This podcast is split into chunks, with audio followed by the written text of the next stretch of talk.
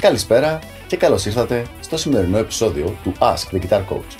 Η σημερινή ερώτηση έρχεται από το Facebook από το φίλο του Γιάννη, ο οποίος ρωτάει: Γιάννη, θέλω να ξαναρχίσω να ασχολούμαι με την κιθάρα, αλλά αυτή τη φορά πιο σοβαρά, με δάσκαλο.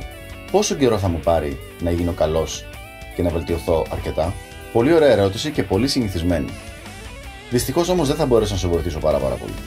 Όταν ένας καθηγητής δει το επίπεδό σου, μπορεί να καταλάβει πού βρίσκεσαι αυτή τη στιγμή. Αλλά αυτή τη στιγμή εσύ έχεις φτάσει εκεί παίζοντας 10 χρόνια κιθάρα, ας πούμε, με τον τρόπο που έπαιζες, με τους ρυθμούς που ήθελες εσύ και με την σειρά που έτυχε να βρίσκεις τα διάφορα διδακτικά υλικά μπροστά σου.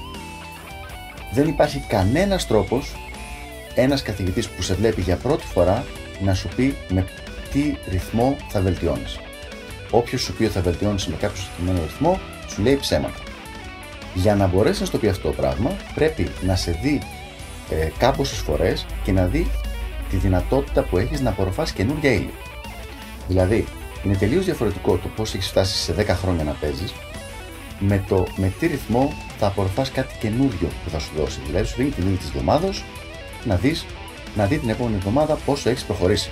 Τι κάνουμε λοιπόν σε αυτή την περίπτωση; Κάνεις το εξής. Πας στον καθηγητή, παίζεις τα παραδείγματα τα οποία είσαι έτοιμος να παίξεις για να δει πού βρίσκεσαι αυτή τη στιγμή την στιγμή και του δίνεις τουλάχιστον ένα μήνα, τέσσερα μαθήματα συνήθως, για να καταλάβει και εκείνος με τι ρυθμό μπορείς να απορροφήσεις καινούργια υλικά. Και τα υλικά αυτά μπορεί να είναι διαφορετικές κατηγορίες.